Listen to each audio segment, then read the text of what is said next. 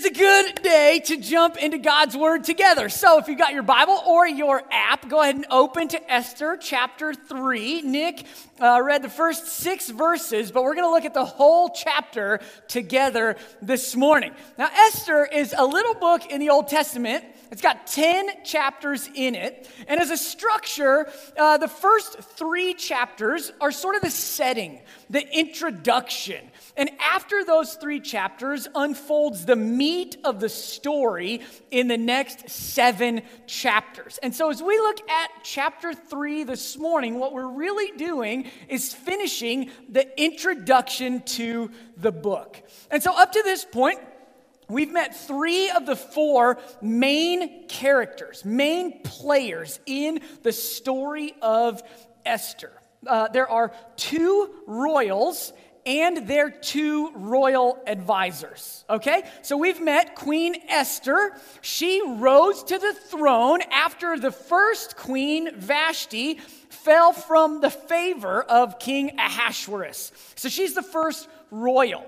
Her royal advisor happens to be her cousin turned adoptive father, Mordecai. All right, he adopted Esther um, after she had lost her parents sometime in her childhood, and he loved her and cared for her and raised her. And that care and that connection was maintained even after she became queen. So, Queen Esther and uh, Mordecai are both Jews. That means they are people of God, but they're not living in God's promised land. They're living in exile in the capital city of the Persian Empire. And that's kind of a segue to the other two main characters of the book. The other royal is King Ahasuerus. All right, his great grandpa was Cyrus the Great, who kind of took Persia from a kingdom like other kingdoms into empire status. And then Cyrus the Great's son, Darius the First, expanded the empire to pretty much the entire known world at the time, except Greece. Somehow the Greeks held out against his rule. And then after Darius First came King Ahasuerus, or sometimes he's known by his Greek name, Xerxes. Now, Xerxes was uh, upset at the Greeks for not letting his father rule over the whole known world. And so he made it his goal to avenge his father's loss and fight the Greeks. There was a famous battle uh, at Thermopylae where somewhere between half a million and two million Persian soldiers fought against 300 valiant Spartans. And there was a movie that commemorated that. I'm not recommending children watch that movie, but that's the event, okay? So you've got King Ahasuerus or Xerxes who rules over the empire of the known world, and he's upset at the Greeks. And so Esther chapter 1 takes us into one of the king's banquets. And here's what it says In the third year of his reign, he, that's Ahasuerus, gave a feast for all his officials and servants. The army of Persia and Media and the nobles and the governors of the provinces were before him. So the book starts with a banquet, and on the guest list are nobles and officials and army leaders and governors. It's like he's gathering the influential people of the empire preparing for war. These are the leaders he needed on his side so that he could go to war against the Greeks. This is a war council that's happening. And if you're an emperor who's planning to lay siege to the only people in the known world who are not under your command, and at the same time, you're having to put out rebellions that are cropping up because you've raised taxes across the empire to pay for your war. You've got a lot on your hands, and you're likely going to have to delegate some of the management of the rest of the empire to someone else. And that's what we see happen in Esther chapter 3. We meet King Ahasuerus' royal advisor. His name is Haman. He's appointed as second in command over the whole kingdom. Now, I don't know when you read about Haman what comes into your mind, but for me, in my mind, we go back to uh, the Disney movie Aladdin. And you remember there's a sultan, and he has a grand vizier. Jafar, right? A grand advisor, Jafar, and he's like a thin, tall, wicked man with a with a twisty goatee, and he's a he uses his position of power to influence um, and advance his own wicked agenda. That's it, right there. So whenever I think about uh, Haman, the Bible doesn't tell us what he looks like, but that's what I picture, okay? Long, twisty goatee and all. okay. Uh, so I look like an Oompa Loompa. Now we got Doug too. That's what we're doing this morning. Um, okay, in chapter 3, verse 6 tells us that the events happen in the 12th year of King Ahasuerus' reign. Okay? So Queen Esther was appointed queen in the seventh year.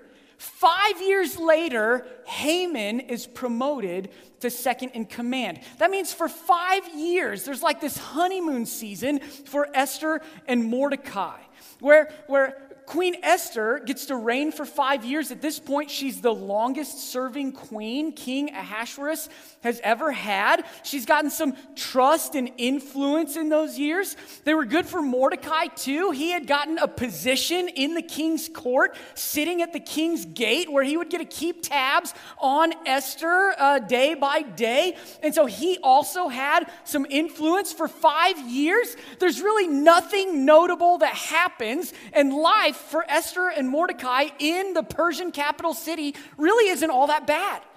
It's a honeymoon. I mean, imagine for us today, I think about this five years of nothing notable happening at all. like in our world, there's like world changing events that happen like every week. It's exhausting. Can you imagine five whole years of nothing on the news except the weather? you know, like this is a honeymoon for these guys. Life is not all that bad for them. But the thing about honeymoon seasons like that is oftentimes you don't know you're in them until they're over. Uh, you know what I'm talking about? Like, I had a friend who um, he got a job, he was changing careers, and he got a job at an insurance agency, and he was going to build his book of business totally from scratch. And so they, they kind of recruited him, and they made this sound like his dream job. He was going to uh, get earn, unlimited earning potential. The only limit was the amount of effort he was willing to put in. And then they said, and, and to put a cherry on top of this, we will even give you a subsidy for your income until your business is like self sustaining. So he got extra cash while he was building his business. Um, he's like, I think this is what I want. I'm all in. And so he gets started with them. And a few months in, he gets his paycheck, and guess what? no extra dollars at all. And so he calls in, and it turns out in the fine print of the agreement that he'd signed, those extra dollars only lasted as long as he was hitting every growth benchmark that they had set for him. And after the first few months, they accelerated pretty rapidly, and he just didn't keep up. And so, what was pitched as unlimited earning potential turned into a job that didn't even pay like a part time wage. So the honeymoon ended, and he never saw it coming. And that's what happens here for Esther and Mordecai. They're in this honeymoon season. Life in Persia has been really pretty good for them for five years. And then Haman gets promoted and it all ends. Haman brings into full force what the story of Esther has only hinted at until this point. The world is a hostile place for people who are not of this world. Now, if you know me as a preacher, I usually preach three point sermons, and we just go one, two, three. I'm switching it up today, all right? One point sermon. This is it. The world is a hostile place for people who are not of this world. This morning, I thought we'll just look at what that meant for Esther and Mordecai in the Bible in their times. and then we'll see what it means for us in our day. So that's where we're going. Let's jump back into the text. Esther 3 begins like this After these things, King Ahasuerus promoted Haman the Agagite, the son of Hammedatha, and advanced him and set his throne above all the officials who were with him. And so right away, we learn two things about Haman. Number one, he was promoted by the king. All right, he was advanced above everybody else except the king himself. Now, Esther is a story of redemption through falling and rising. And so, if you start out the book, if your introduction puts you up here, that does not bode well for you for the rest of the book. All right? So keep that in mind as we read. Haman started high, and it's kind of a book of reversals. But what we see for now is Haman is right where he wants to be. He is at the top of his game, number two over the whole empire. The first thing we learn about Haman, he was promoted by the king. The second thing we learn is who he is, his background. He's introduced as Haman the Agagite, the son of Hammedatha. Hammedatha, who is he? He's Haman's dad, right? We don't know anything else about him. My little neighbor girl, um, she always calls me Ivor's dad. So sometimes that's just all you know. You know, um, Hammedatha, he's Haman's dad. Uh, the other thing we learn about who Haman is is that he is an Agagite, all right? Now, that we do know something about. The Agagites have a long, contentious, hostile history with the people of God.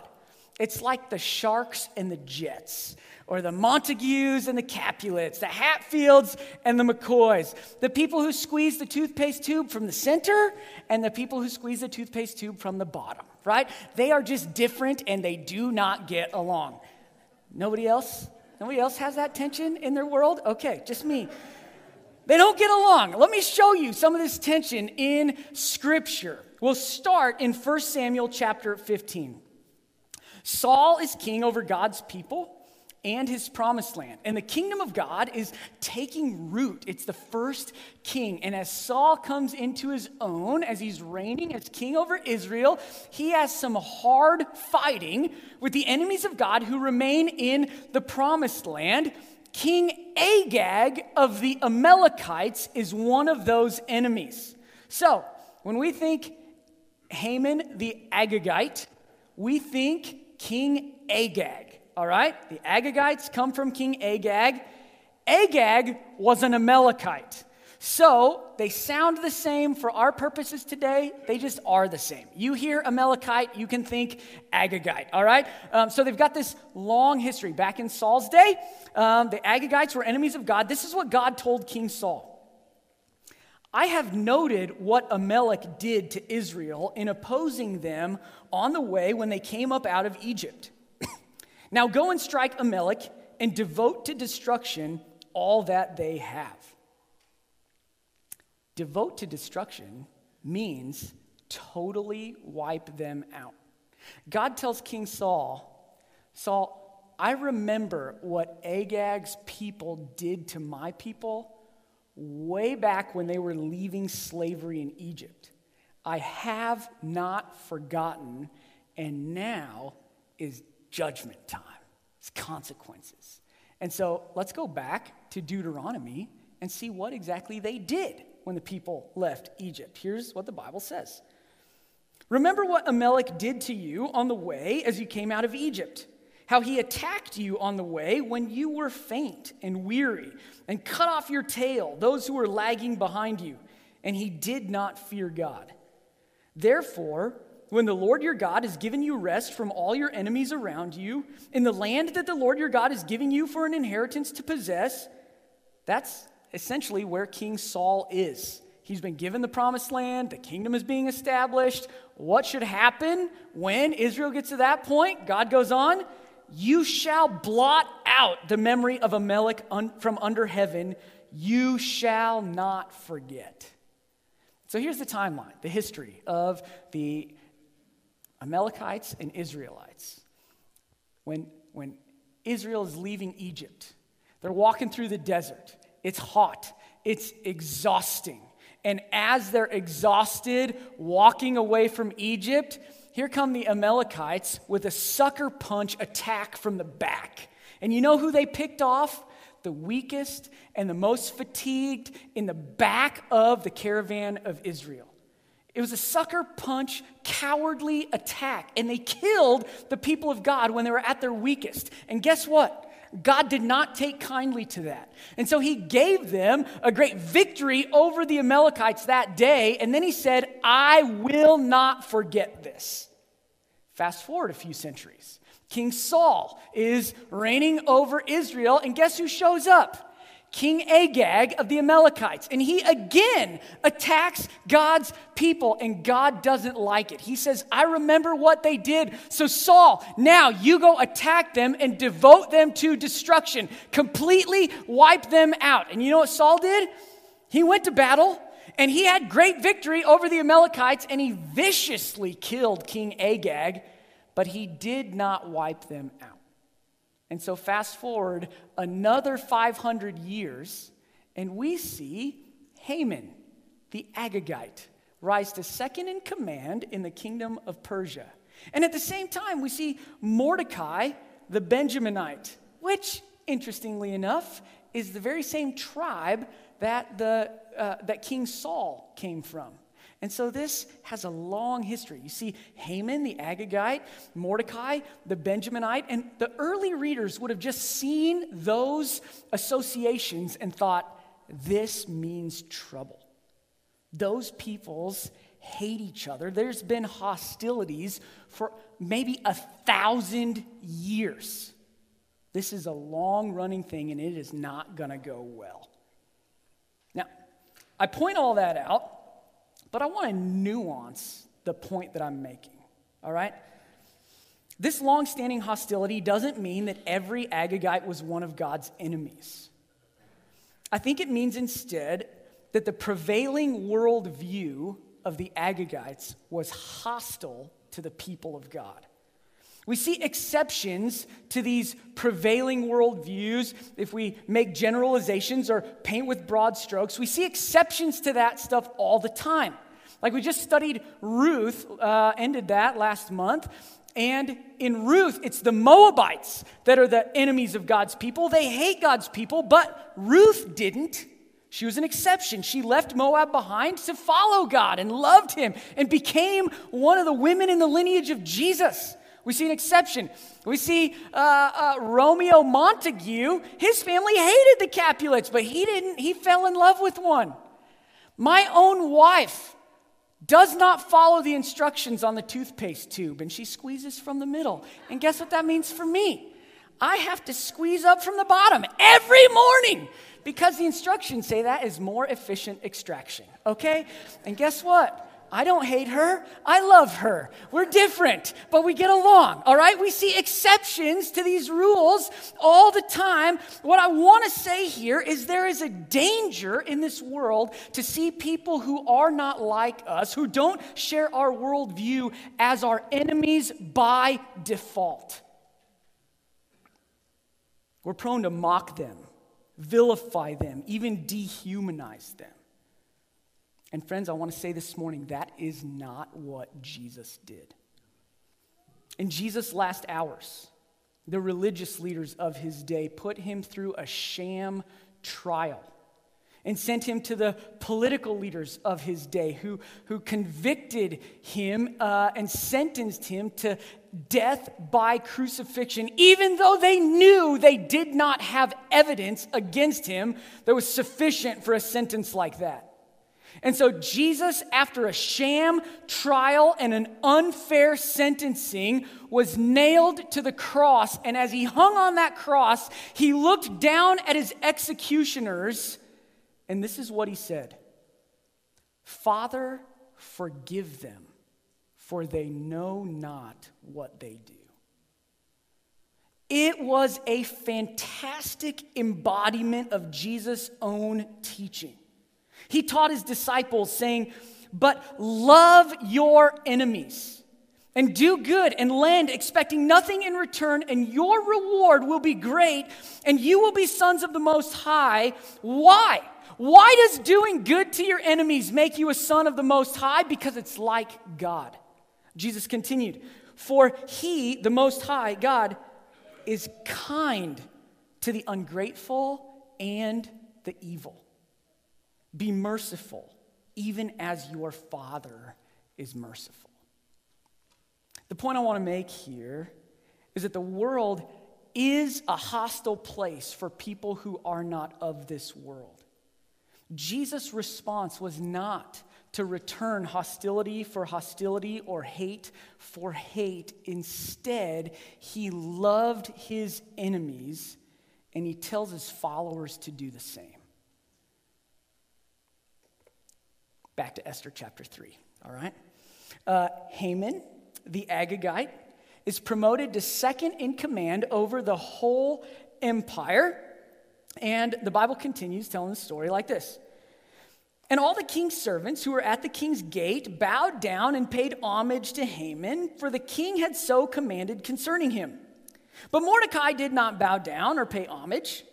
Then the king's servants who were at the king's gate said to Mordecai, Why do you transgress the king's command? And we, when they spoke to him day after day, he would not listen to them. They told Haman, in order to see whether Mordecai's words would stand, for he had told them that he was a Jew. Now, this is where the central conflict of the book of Esther begins. Everybody bows to Haman except Mordecai. Uh, on first read, it's kind of easy to assume that Mordecai might have had some like righteous motivation. Like, I'm not going to bow to anybody except my God alone. And we could all say, yeah, right? Like, we might assume that's what he's doing, but I just don't think that's what the evidence says. Because Mordecai, uh, he's in the court of King Ahasuerus, another pagan king who is not God. And guess what? The Bible doesn't say anything about Mordecai not bowing to him. In fact, if Mordecai refused to bow to King Ahasuerus, there is no chance he sits in the court of the king. And so uh, there's also evidence that when Mordecai refuses to obey this particular command of the king to bow to Haman, that, that confuses all of his buddies who are in the court too. They ask him, Hey, why aren't you obeying this command? Implying that he obeys all the other commands of the king. It's unusual that he disobeys this one. So the evidence says uh, Mordecai doesn't refuse to bow to anyone in general or to follow the laws of the kingdom in general. He just refuses this law to bow to this man, Haman the Agagite. And from the history, we can maybe understand what's going on in his heart. Righteous or not, that's the decision he made. And when Haman found out, he did not take it well. All right, here's what the Bible says. And when Haman saw that Mordecai did not bow down or pay homage to him, Haman was filled with fury. But he disdained to lay hands on Mordecai alone. So, as they had made known to him the people of Mordecai, Haman sought to destroy all the Jews, the people of Mordecai, throughout the whole kingdom of Ahasuerus. It's interesting. Haman himself doesn't even notice that Mordecai doesn't bow. You get the idea that his chin is so high, he doesn't even see who's bowing and who's not bowing. And so it's Mordecai's friends. They go up and say, Hey, hey, Haman, have you noticed Mordecai refuses to bow? And when he looks down, he is furious. He's filled with anger. He's overcome with madness. And he responds with the same dramatic exaggeration that all the other king's advisors respond with. So, if you remember, I said there are four main characters in this story. On one hand, you've got Esther and Mordecai, people of God. On the other hand, you have King Ahasuerus and Haman. And they both, they sort of model for us life in those kingdoms. And so, if you remember King Ahasuerus, when he commanded his first queen, Vashti, hey, come here wearing maybe only your crown so all my buddies can see your beauty, and she refused. You remember what his advisors did? They said, Oh, king, man, here's what's going to happen. If, if the men, uh, if the men and women of the empire find out that the queen has disrespected the king and refused to listen to him, then all of the wives of all of the husbands of all the 127 provinces that stretch across all the land from India to Ethiopia, if they find out not one of them will ever respect her husband again. It is a dramatic, exaggerated response. And when Haman hears Mordecai won't bow, he gets the same fury and the same impulsive, dramatic, exaggerated response. It goes on in him. He sees Mordecai and thinks, it's not enough. I want to kill that guy. That it's not enough just to kill him. I want to kill anybody else that might think like he thinks. I'm going to kill all the Jews. And so Haman makes a plan. And it's kind of a weird plan. He takes, he casts lots, think like rolls the dice, to pick a month and a day when he's going to tell everyone in the kingdom to annihilate the Jews. And so he does that. He rolls the dice, he picks his day, and then he goes to the king and says this. Then Haman said to King Ahasuerus, There is a certain people scattered abroad and dispersed among the peoples in all the provinces of your kingdom. Their laws are different from those of every other people, and they do not keep the king's laws so that it is not to the king's profit to tolerate them. If it please the king, let it be decreed that they be destroyed. And I will pay 10,000 talents of silver into the hands of those who have charge of the king's business, that they may put it into the king's treasuries. So Haman heads into the king, and he doesn't tell the truth, does he? He says there's a people scattered abroad, their laws are different, and they don't follow your laws. None of these people follow any of your laws. That's what Haman said, but that's not true. That's an exaggeration. There is one Jew who doesn't obey one law. Dramatic exaggeration. And then he offers consequences for this disobedience. It is not a fair trial, it is not a punishment that fits the crime. He says, therefore, let's kill them all genocide. He's exaggerated the response to an exaggerated accusation. And then he sweetens the deal. And guess what, King?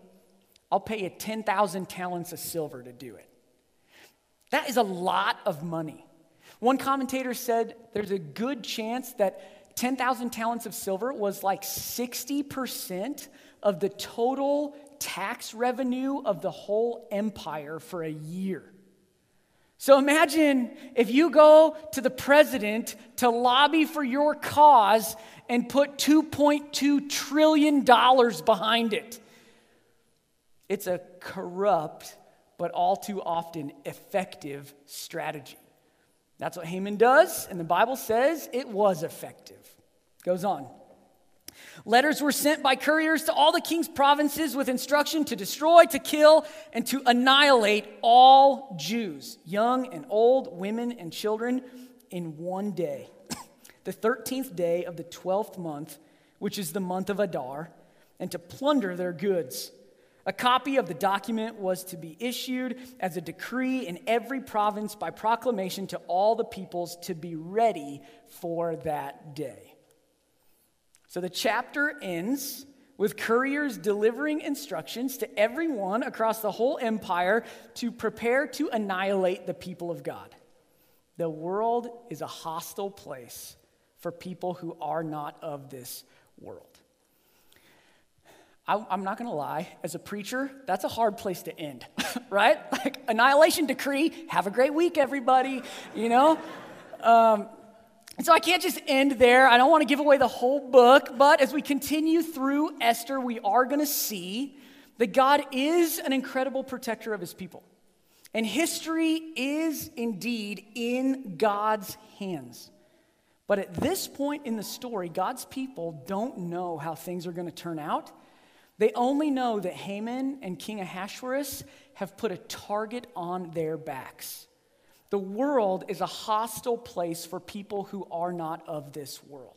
That was true in the days of Mordecai and Esther, and I think it's true in our days too. The hostility can take different shapes. Like there are some places in our world today where you can be killed for converting to or claiming Christianity. The same target that was on Mordecai and Esther's backs in Haman's days are still on the backs of some of our brothers and sisters in Christ today. But not all the hostility looks like that. Some of the hostility is more subtle. You're just considered ignorant, stupid, old fashioned, like, like, uh, like you believe in fairy tales, superstitious. You're just dumb if you believe that God upholds the universe by the word of his power. Or if you believe that Jesus was God in the flesh who came and lived and died and rose again to save sinners like you and me. You're ridiculous to believe that the God of all that was and is and is to come would send his spirit to take up residence in his people so that we could claim God is in us and we are in him. There's a subtle hostility that just says, that's dumb. We don't want that kind of belief around. And I don't think that that's what Esther experienced in Esther chapter 2 when there was no target yet on her back, but she had to hide her identity as a person of God. And I think that subtle hostility can do the same kind of thing for us. Uh, let me just try to make it real. I think these hostilities are things that we actually experience. It's not just for someone else somewhere else. We experience this stuff. So I, I, I went on a mission trip to Rwanda one time. And on the way back, we had a several hour layover in Istanbul, Turkey. And just as we were getting ready to board the plane in Africa before our layover in Turkey, um, our team got news from the State Department here in the United States that a red alert had been issued for travelers and American citizens in Turkey. That meant there had been credible threats against Americans, and you needed to lay low. So I'm not going to lie, that made us nervous, right? We get on the plane, we land in Turkey, and we stand out as Americans. Our t shirts are in English. We just look like Americans, right? And so we get off our plane. We just keep our heads down, huddle together. We walked to our next gate, sat with our backs against the wall, and looked for any suspicious activity around us. Several hours, we wondered who's got the target on our backs. And by God's grace, we got onto our plane without incident and we left there. But what I felt for several hours on a layover is something that our brothers and sisters in Christ in certain places in the world feel every moment of every hour of every day. They live with targets on their back. Some hostility is just out in the open. We need to pray for them.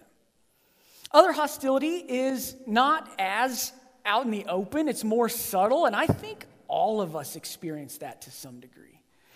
Um, last year, I live on a cul de sac here in town, and, and last year, uh, one of my neighbors started a Facebook group for our cul de sac so we could all keep in touch. Great idea, I thought. So we joined the Facebook group, and a few months after it was created, um, somebody posted this picture.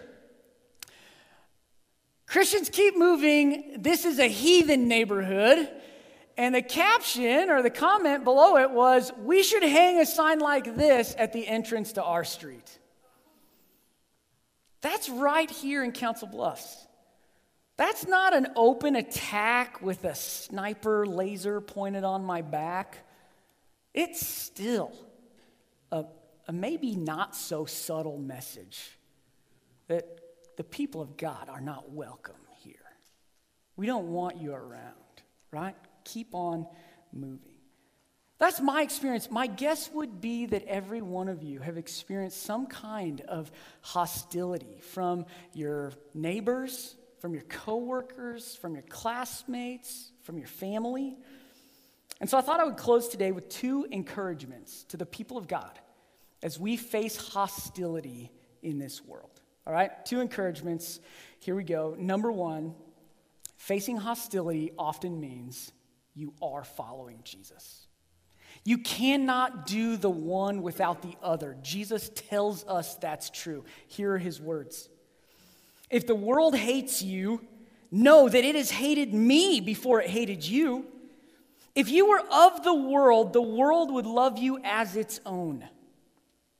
But because you are not of the world, but I chose you out of the world, therefore the world hates you.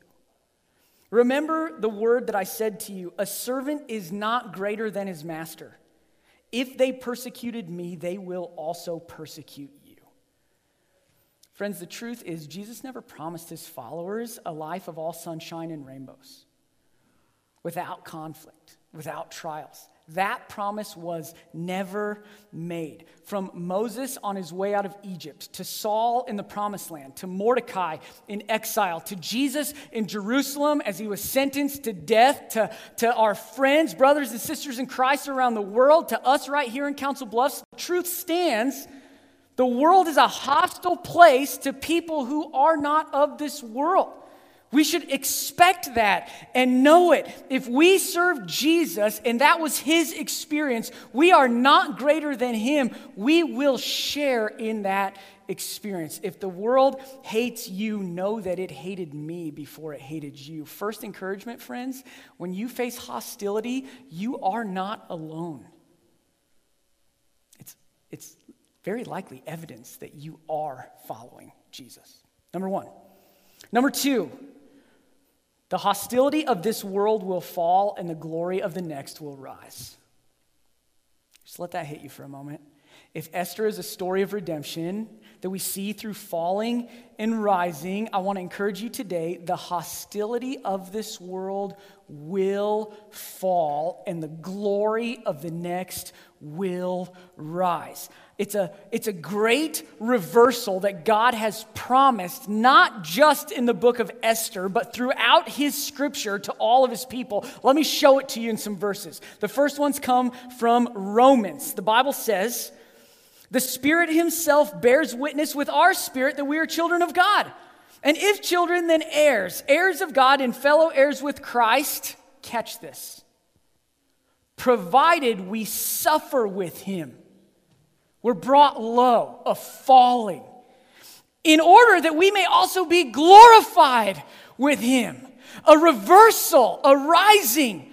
For I consider that the sufferings of this present time that bring us low are not worth comparing with the glory that is to be revealed in us. Arising. Do you see the promise? Falling, rising, a reversal. The, the, uh, the hostility of this world will fall and the glory of the next will rise. It's in Romans. Let me show it to you again. This is Second Corinthians.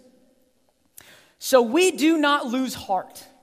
Though our outer self is wasting away when you feel the scorn and the jokes and the mocking, and you don't get invited to the things where people are having fun, but they think you'll be the killjoy, and you get left behind and left out, and you get ridiculed, and it feels like your outer self is wasting away because of your identity in Christ.